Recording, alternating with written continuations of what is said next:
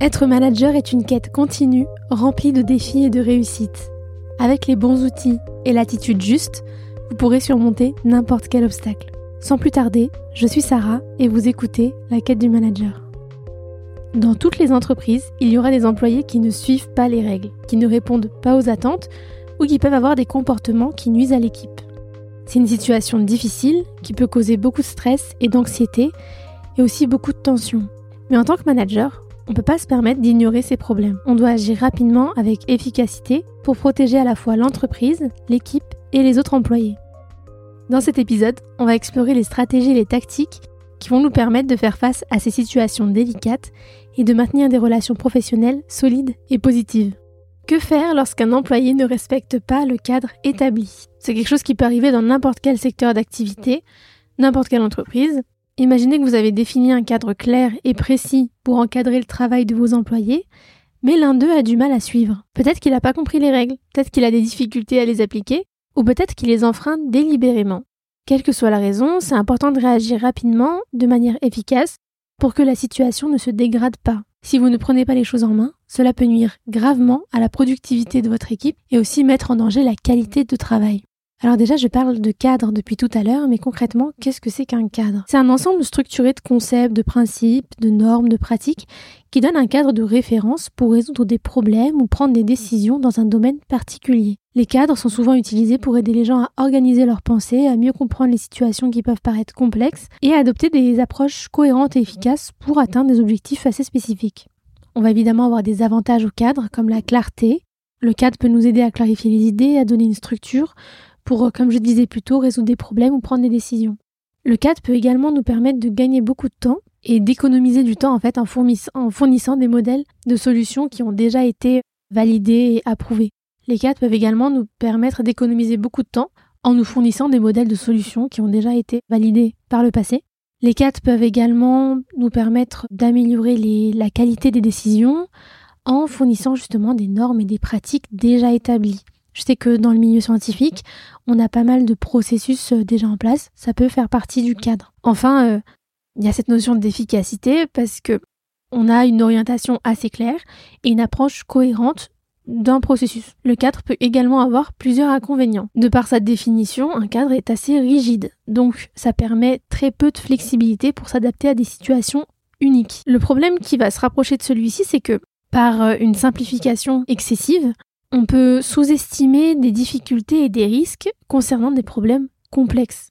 On peut également avoir ce souci de, d'avoir des cadres qui ne sont pas adaptés à toutes les situations. Donc ça peut être à ce moment-là inutile, voire même préjudiciable. Et enfin, tout à l'heure je parlais de, de simplicité excessive, on peut aussi avoir l'inverse, quand les cadres peuvent être trop complexes, ce qui peut totalement décourager les gens à les utiliser ou amener à se concentrer beaucoup trop sur le cadre plutôt que la solution elle-même. Donc si on a un employé qui ne respecte pas le cadre établi, on va se poser trois questions. Je trouve que c'est pas pertinent d'apporter un jugement au premier abord parce que justement on n'a pas les, les réponses à ces trois questions. La première question qu'on va se poser c'est est-ce que l'employé connaît le cadre ? C'est tout bête, mais on doit quand même vérifier si l'employé a bien compris le cadre en question. Il se peut, et ça arrive très souvent, que l'employé n'ait pas eu accès aux informations nécessaires pour comprendre les attentes de l'entreprise en matière de comportement ou surtout de performance. Il est possible aussi qu'il y ait juste eu une mauvaise communication à l'origine de cette non-conformité. Donc dans ce cas-là, il est nécessaire de revoir avec l'employé le cadre, de clarifier les attentes et voilà, de communiquer directement les informations manquantes de manière claire, directe et précise. Par exemple, ce que vous pouvez faire à ce moment-là, c'est organiser une réunion individuelle avec l'employé, expliquer les règles et les conséquences en cas de non-respect du cadre. Vous pouvez également proposer à ce moment-là des formations, des tutoriels pour aider l'employé à mieux comprendre les attentes. Je trouve que c'est quelque chose qui peut arriver dans, dans le début d'un projet ou quand, la, quand l'employé vient d'être embauché dans une entreprise, il n'a pas forcément tous les codes, même si ça paraît évident pour ceux qui travaillent déjà, c'est pas forcément le cas pour les nouveaux venus. Une fois qu'on s'est posé cette question, mais qu'on voit quand même qu'il y a une résistance et qu'il y a toujours un non-respect du cadre venant de la même personne, la deuxième question qu'on va se poser, c'est qu'est-ce qui ne va pas avec le cadre et comment on ajuste ça ? Parce qu'il arrive également que si l'employé a très bien compris le cadre mais qu'il ne le respecte pas, il faut peut-être revoir le cadre lui-même. C'est possible que le cadre ne soit plus adapté aux réalités du travail ou qu'il ait même jamais été adapté aux besoins de l'employé et qu'il soit inadapté à la situation. Donc dans ce cas-là, c'est important d'identifier les problèmes et de les corriger. Là encore, on peut organiser une réunion avec l'employé pour discuter des raisons pour lesquelles il ne respecte pas le cadre, pour trouver des, des solutions communes ensemble. On peut également demander à d'autres membres de l'équipe ou à des experts pour obtenir des conseils sur la façon d'ajuster ce cadre. Enfin, si on a tout arrangé à ce niveau-là, que l'employé connaît bien le cadre, la dernière question qu'on va se poser c'est qu'est-ce qui ne va pas avec notre relation, soit en tant que manager et l'employé, ou bien entre la direction, l'autorité et l'employé.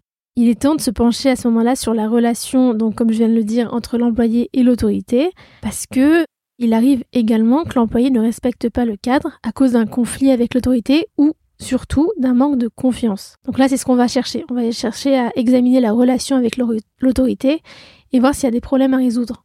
Ce qu'on peut faire à ce moment-là, c'est organiser une réunion individuelle pour discuter honnêtement, de façon totalement transparente, des problèmes de communication et de confiance qui peuvent exister entre l'employé et l'autorité.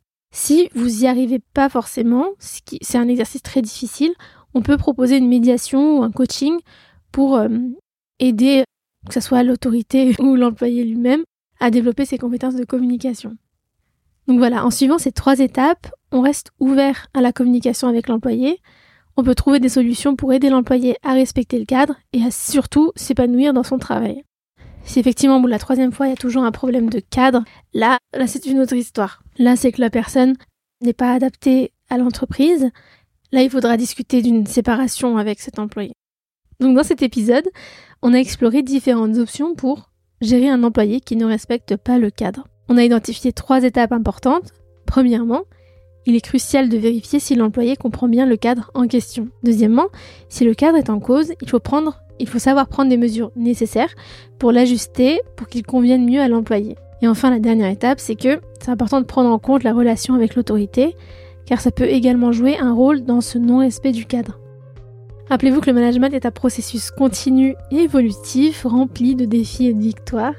Et avec les bons outils et l'état d'esprit adapté, on est capable de surmonter tous les obstacles. Alors n'hésitez pas à poursuivre votre quête pour devenir un leader exceptionnel. C'était tout pour cet épisode. N'hésitez pas à me laisser un commentaire et une note sur la plateforme dans laquelle vous l'écoutez. On pourra parler de ce sujet ensemble sur Instagram et LinkedIn. N'hésitez pas à me faire part de vos retours. Et d'ici là, je vous dis à la semaine prochaine dans la quête du manager.